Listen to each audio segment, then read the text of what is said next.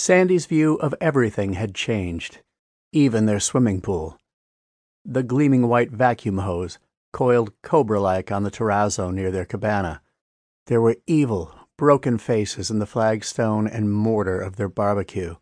Their redwood fence was a jaw bristling with sharp red teeth. Beyond were darkening skies with ever-shifting clouds. She had carried the storm clouds with her through the house tonight, and her parents had seen them and kept their distance.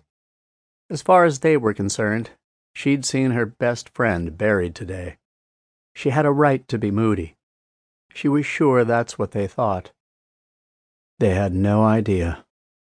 Sandy watched clouds shapeshift over the valley.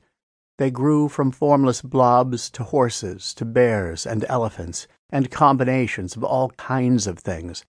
Creatures she'd never seen before. Creatures never meant to be. It was the bottle rocket.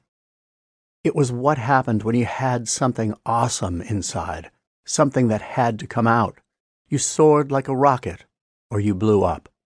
You and everything, everyone around you.